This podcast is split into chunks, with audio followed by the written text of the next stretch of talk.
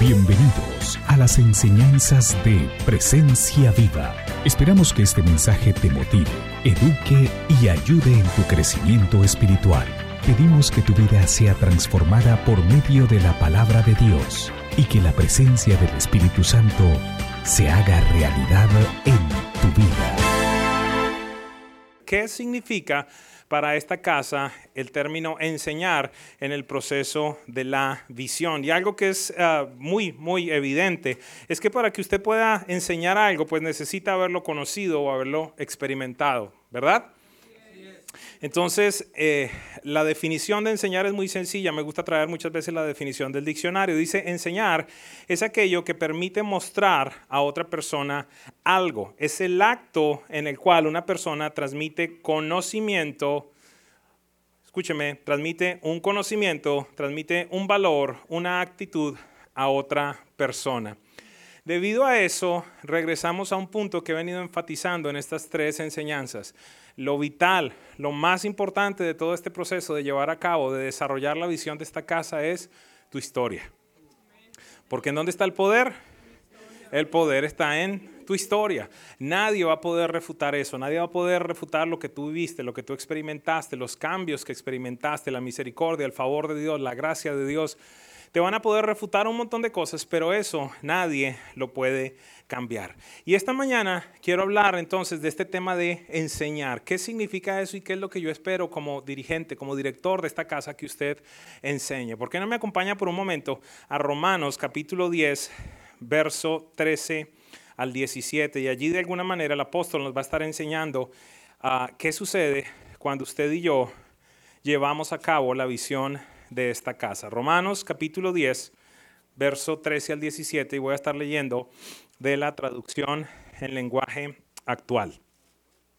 Quiero que me acompañen, por favor, entonces a, a, leer esto. Dice lo siguiente, Romanos 10, 13 al 17. Pues la Biblia dice también, Dios salvará a los que le reconozcan como su Dios. Y allí se genera una pregunta muy importante. Pero, ¿cómo van a reconocerlo si no confían en Él? ¿Y cómo van a confiar en Él si nada saben de Él? ¿Y cómo van a saberlo si nadie les habla acerca del Señor Jesucristo? ¿Y cómo hablarán de Jesucristo si Dios no los envía? Como dice la Biblia, qué hermoso es ver llegar a los que traen buenas noticias. Sin embargo, no todos han aceptado estas buenas noticias. Como dijo el profeta Isaías, Señor, nadie ha creído a nuestro mensaje, así que las personas llegan a confiar en Dios cuando oyen el mensaje acerca de Jesucristo. Se generan varias preguntas importantes allí. Dice, ¿cómo va a confiar la gente? ¿Cómo va a confiar en alguien que no conoce? dice, ¿y cómo lo van a conocer si nadie le ha contado de él? ¿Y cómo le van a contar de él si no son enviados? Por esa razón, en este lugar queremos enviarlos.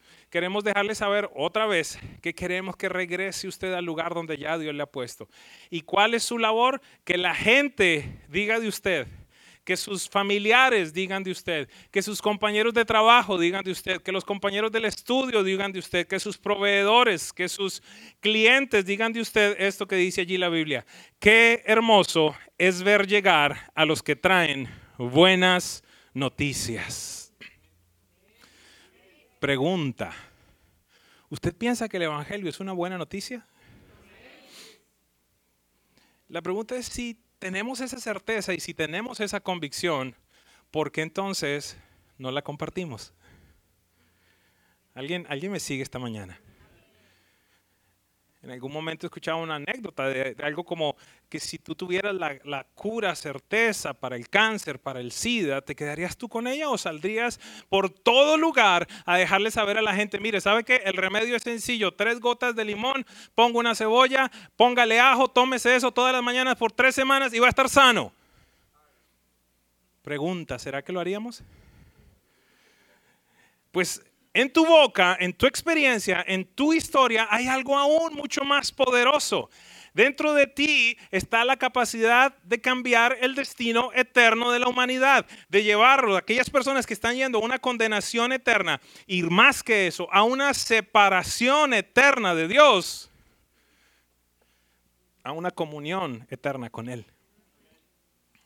¿Y sabe qué pasa? Nosotros necesitamos recordar la vigencia del Evangelio. Necesitamos dimensionar el poder de la predicación. Necesitamos recordar la necesidad que la gente tiene de Dios. Necesitamos ser sensibles a las oportunidades de cambiar el destino de una persona. Necesitamos hacer por alguien lo que alguien hizo por nosotros. Quiero contar una pequeña historia y vamos a, al meollo del asunto esta mañana. Algunos, a algunos nos pasa lo que a una muchacha que conozco que llegó a los Estados Unidos, pero ella llegó con una particularidad. Ella llegó con la residencia en la mano. ¿Cuántos hubieran querido llegar así? Ah, ¿Sabe qué pasa? Los que nacieron aquí, pues usted, para usted es transparente, eso usted no lo entiende, sobre todo los jóvenes. Pero aquellos que vinimos de otros países. En el caso mío, esta misma muchacha me preguntaba, ¿y cuánto tiempo te tomó a ti hacerte ciudadano? Le dije, 10 años y muchos miles de dólares. Pero resulta que ella llegó con residencia. Llegó con el día que aterrizó en Miami llegó con residencia. Y entonces, ah, hace poco se hizo ciudadana de este país y, ella, ella me ha dicho en determinado momento, ¿sabes qué? Yo creo que yo no valoro esto que tengo hablándome de la residencia. Eh, y, yo quise ahondar un poquitico en esto. Por ejemplo, para esta muchacha, es normal tener licencia de conducir. Solamente las personas que han enfrentado la situación de no tener papeles saben lo que significa manejar sin licencia o manejar con una licencia vencida. A veces he tenido que ir acompañando a alguien que, yo lo veo demasiado precavido manejando y yo digo, ok, yo creo que ya sé qué es lo que está pasando. Para y para en el stop y entonces cuenta dos, tres, cuatro, todo lo que dice el manual, que tú y yo, que tú y yo no lo pasamos por la galleta, como dicen por ahí, ¿verdad? Nos lo pasamos por encima. Entonces, para esta muchacha ha sido totalmente sencillo abrir una cuenta en el banco. Algunos me están mirando así como que, ¿de qué está hablando? Pues que si tú no tienes papeles no puedes hacer estas cosas, que para ti son totalmente normales. Para esta muchacha ha sido totalmente normal ir y pedir trabajo en cualquier lugar. Esta muchacha ha podido salir y entrar del país cuando se le ha dado la gana. Mire esto. Esta muchacha no tiene ningún tipo de temor de ir donde un policía para pedir orientación por una dirección porque está perdida. ¿Será que dimensionamos eso? Yo creo que no. Porque para ti, para mí, un policía, ¿qué es? Seguridad. Pero para muchas personas puede ser el verdugo que los expulsa de este país.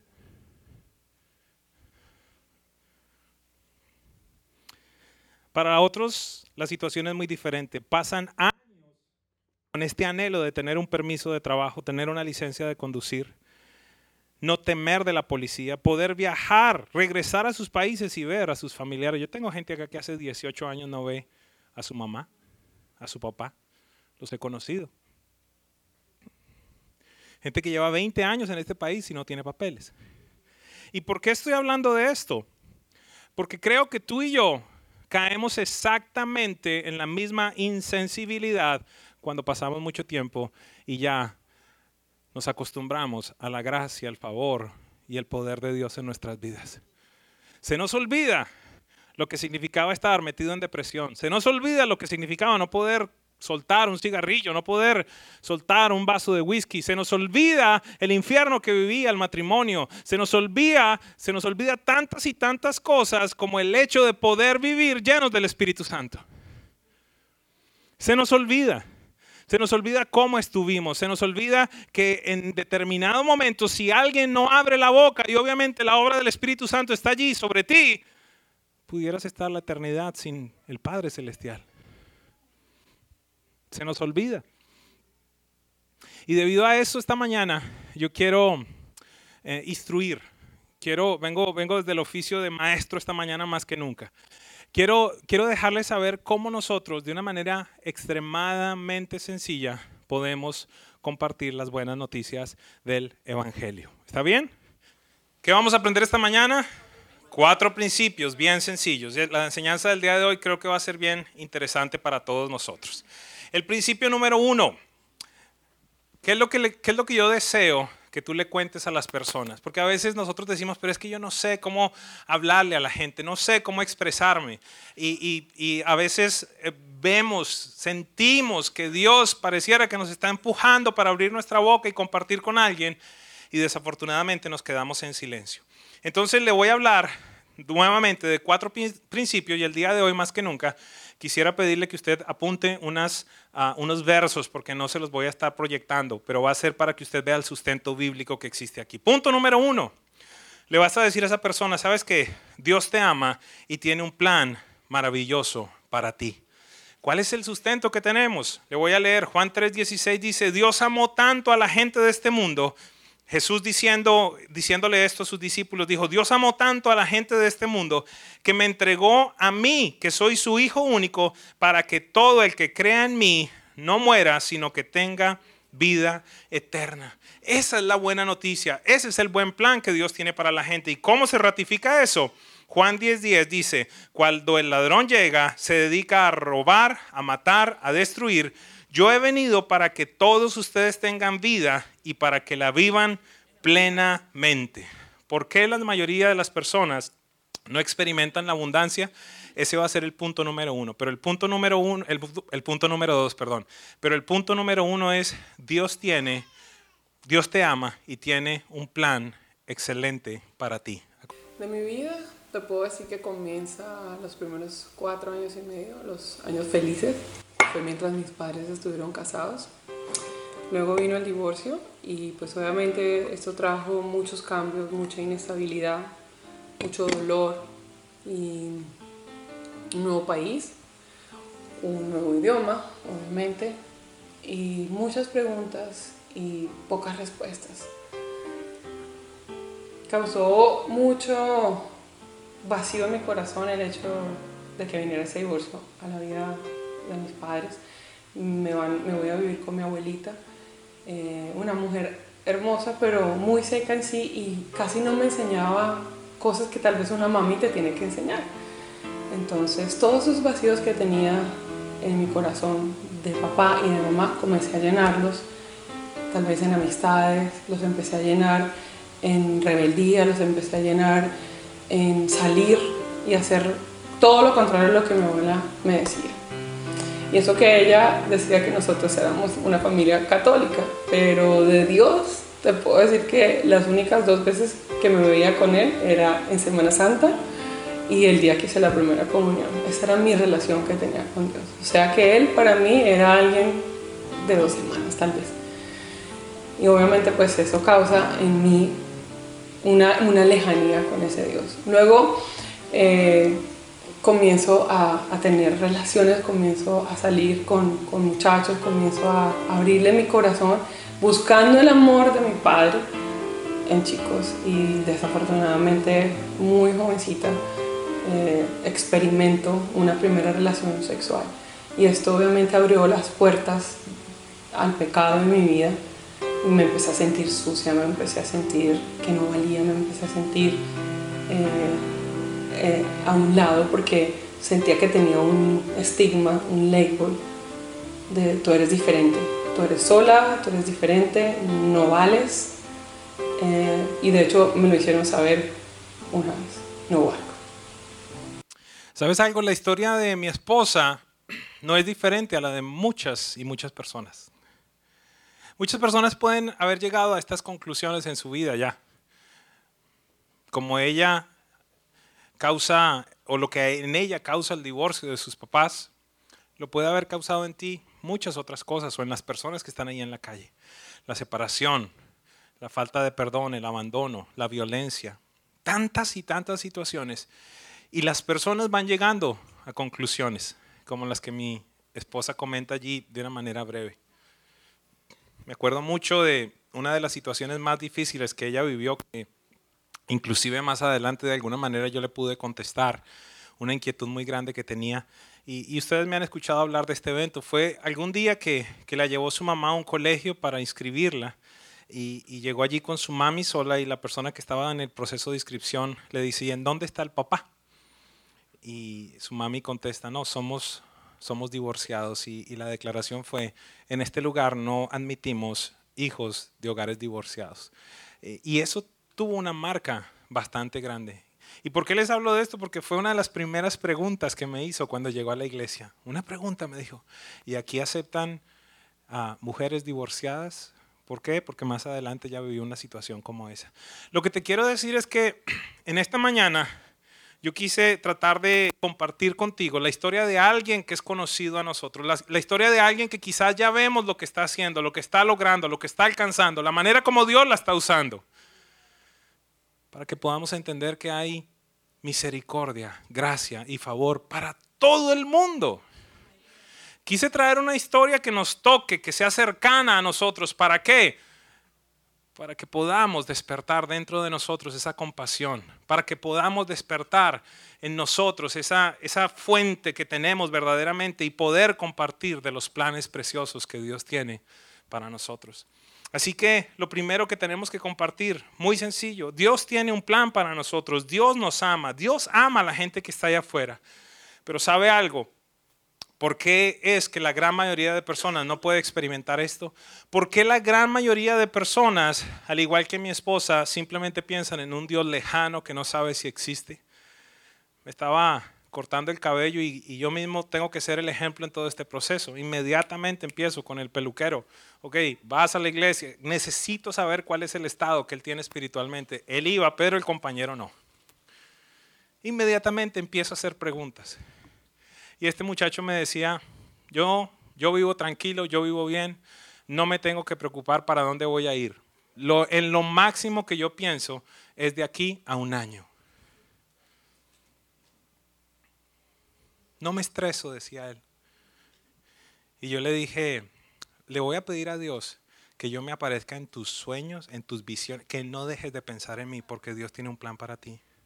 Y sabes algo, tú tienes un 50% de probabilidad de estar bien y yo un 50% de probabilidad de estar bien. ¿Por qué razón? Porque él me decía, yo sé que me muero y me voy a convertir en comida de gusano.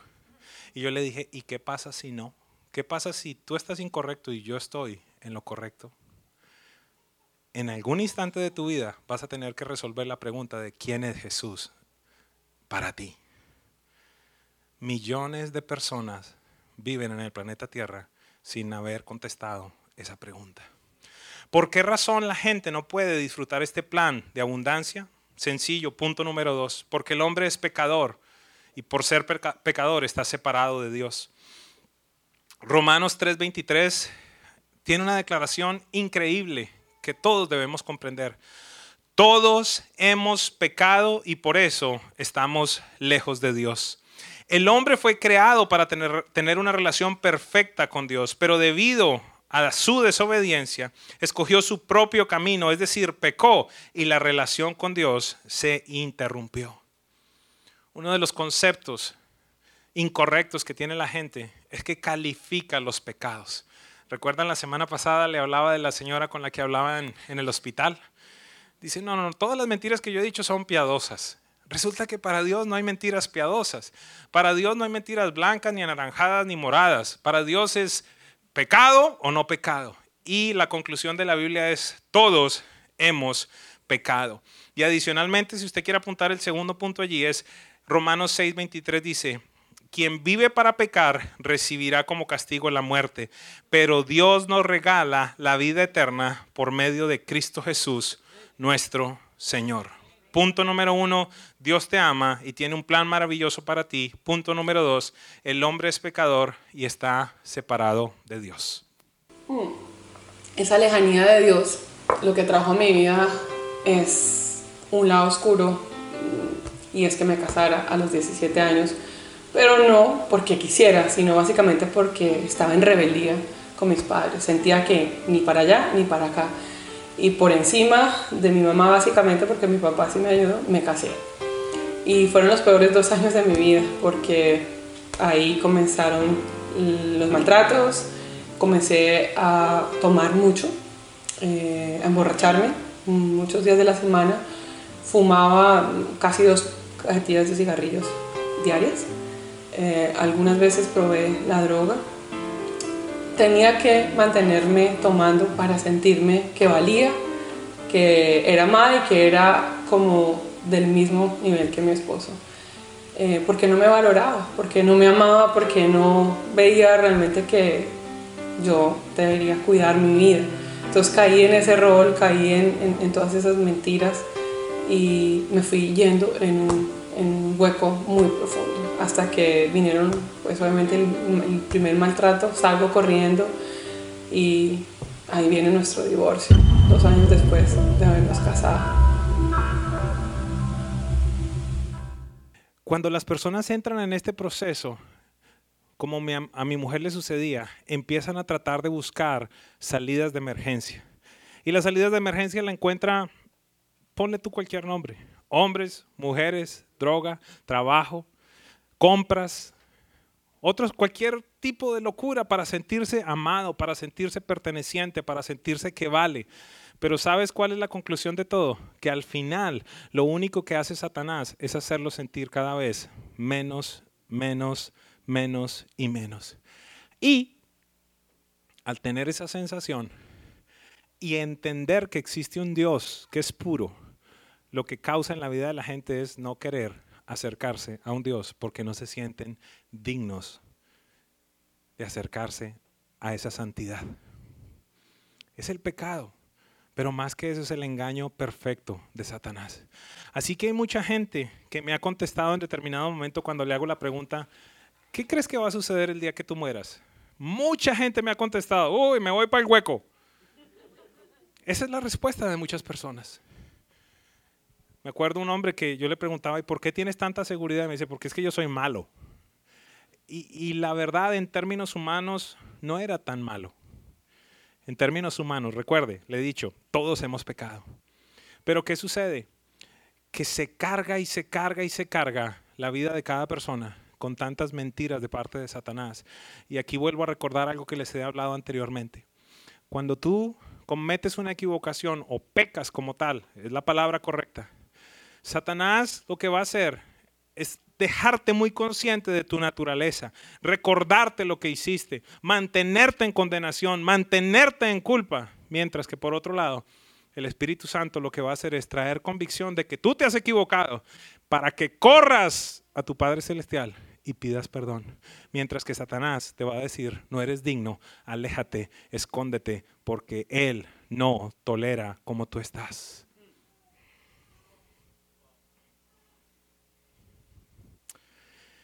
Y aquí vamos al punto número tres. Jesús es la única solución para este problema.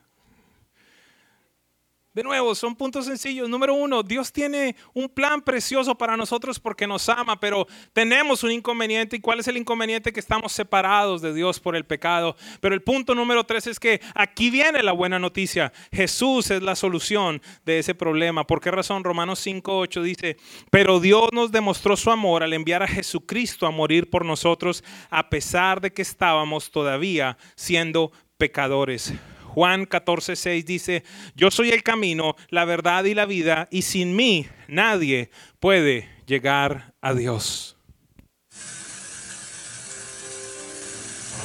Por los próximos seis meses mm, decidí comenzar a vivir la vida loca. Pero realmente lo que había por dentro de mí era amargura, era había tristeza y pues obviamente me sentía en derrota pero tenía un fuerte deseo de venganza. Para mí todos los hombres estaban cortados por la misma tijera y tenía que hacer algo para dejarles saber que los odiaba, que no creía en ellos. Así que aumenté, salía más, rumbeaba más, tomaba más, fumaba más, hasta me convertí en una mala influencia para las amigas que tenía en aquella ciudad donde me fui a vivir. Eh, nada, lo que causaba todas esas rumbas, todo ese trago era más vacío. Me acuerdo mi mamá diciéndome, hija, no más, no tome más, no fume más, pare que se va a hacer daño. Pero yo lo único que escuchaba eran palabras así vacías, porque yo quería seguir en, en todo aquello. Hasta que un día nos mudamos nuevamente a otra ciudad y una amiga nos invita a ir a una iglesia. Entro ese día a esa iglesia y recuerdo ese momento, ese 25 de octubre del año 95. La sensación que en ese momento yo sentí, no se las puedo describir, pero fue una emoción y a los cinco minutos yo volteé a ver a mi mamá y le decía, mami, estamos llorando, ¿por qué lloras? No, yo no sé por qué lloro y, y tú ni idea. No parábamos de llorar, había un ambiente de gloria, eran casi 3.000 personas en aquel lugar, me acuerdo que era una iglesia muy grande y era algo nuevo para mí. Ese día le entregué mi vida a Jesucristo. ¿Tú sabes cuánta gente está esperando que tú lo invites?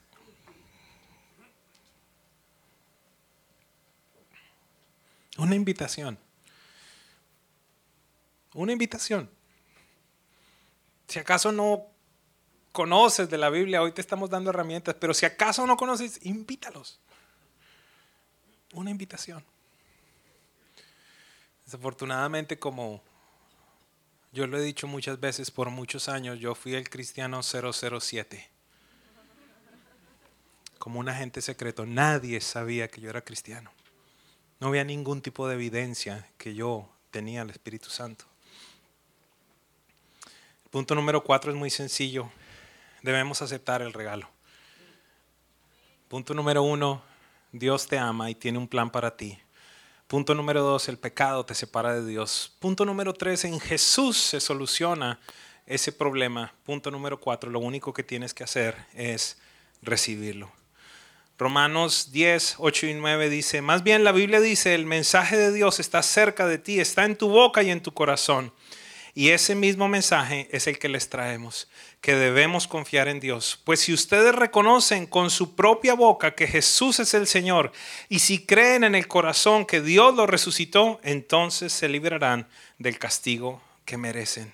Juan 1.12 dice, pero aquellos que le aceptaron y creyeron en Él llegaron a ser hijos de Dios. Quiero recordarle algo. Este regalo es precisamente eso, una dádiva, un regalo. No hay un precio que pagar. Efesios 2.8 dice, ustedes han sido salvados porque aceptaron el amor de Dios. Ninguno de ustedes se ganó la salvación, sino que Dios se la regaló. Al haberle entregado a Jesús el control de mi vida, Él empezó a ordenarla, Él empezó a colocar todas las piezas en orden.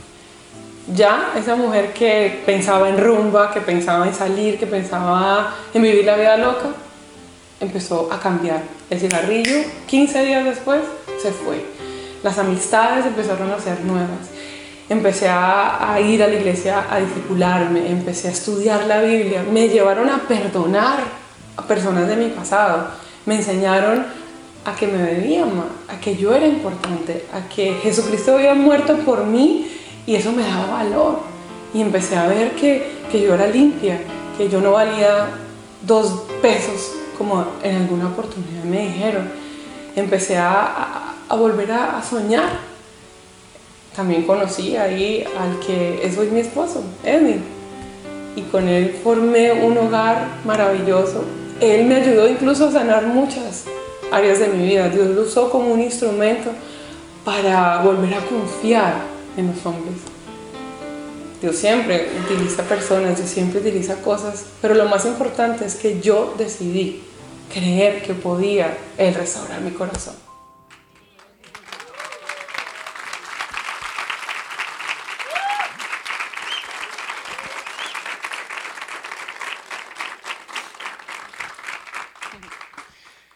Y ese es un poquito acerca de mí.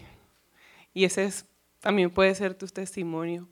Y si algo recuerdo es que esa persona que me invitó a mí a la iglesia fue muy insistente. Y mi mamá también fue muy insistente. Me acuerdo que ella sin conocer de Dios me decía, vamos, vamos, camine, no perdemos nada con ir. Y yo quiero decirte, tú también puedes convertirse en esa persona insistente para que otra esté aquí, en esta iglesia o en algún lugar, o sencillamente se salve y no se vaya al infierno, o no viva la vida que yo tal vez estaría destinada a vivir. Si esa persona no interrumpe mi vida, muy seguramente yo no estaría en este lugar hoy aquí parada delante de ustedes. Tal vez estaría drogadicta, tal vez estaría muerta.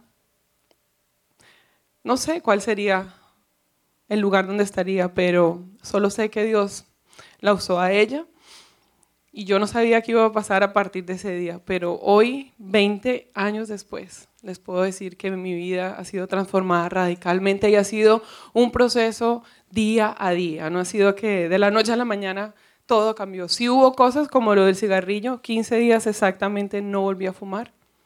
Fue un milagro. Los que, los que han estado adictos al cigarrillo y quieren dejarlo por sus fuerzas saben que no se puede pero a mí el Espíritu Santo me lo quitó por completo. Yo no sé cuál sea esa, esa área de pecado o esa área oscura que Dios quiere quitarte, que Él la puede hacer así. Ni siquiera te esfuerces por decir la quiero dejar, simplemente déjate sorprender por Él. Y tu vida puede ser cambiada radicalmente, como lo fue mi vida.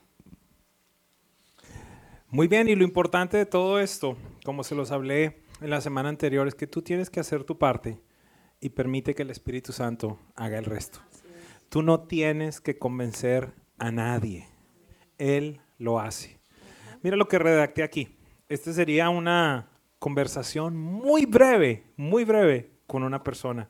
Y pudieras decirle algo como esto. ¿Sabes algo? Todos hemos cometido errores y hemos pecado delante de Dios. No estamos en paz con Dios porque nuestro pecado nos aparta de Él. Pero qué bueno que Dios nos amó tanto que envió a su Hijo Jesús para morir por nosotros. Cuando reconocí que Jesús murió por mí, abrí mi corazón a Él y lo acepté como mi Señor y mi Salvador, Él perdonó mis pecados y ahora vivo en paz con Dios. Lo que hizo Jesús por mí, también lo hizo por ti. ¿Quieres orar conmigo? ¿Si ven lo sencillo que es?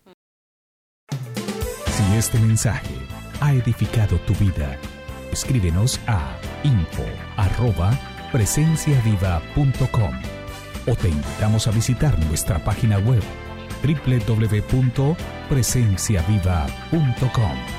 Hasta la próxima.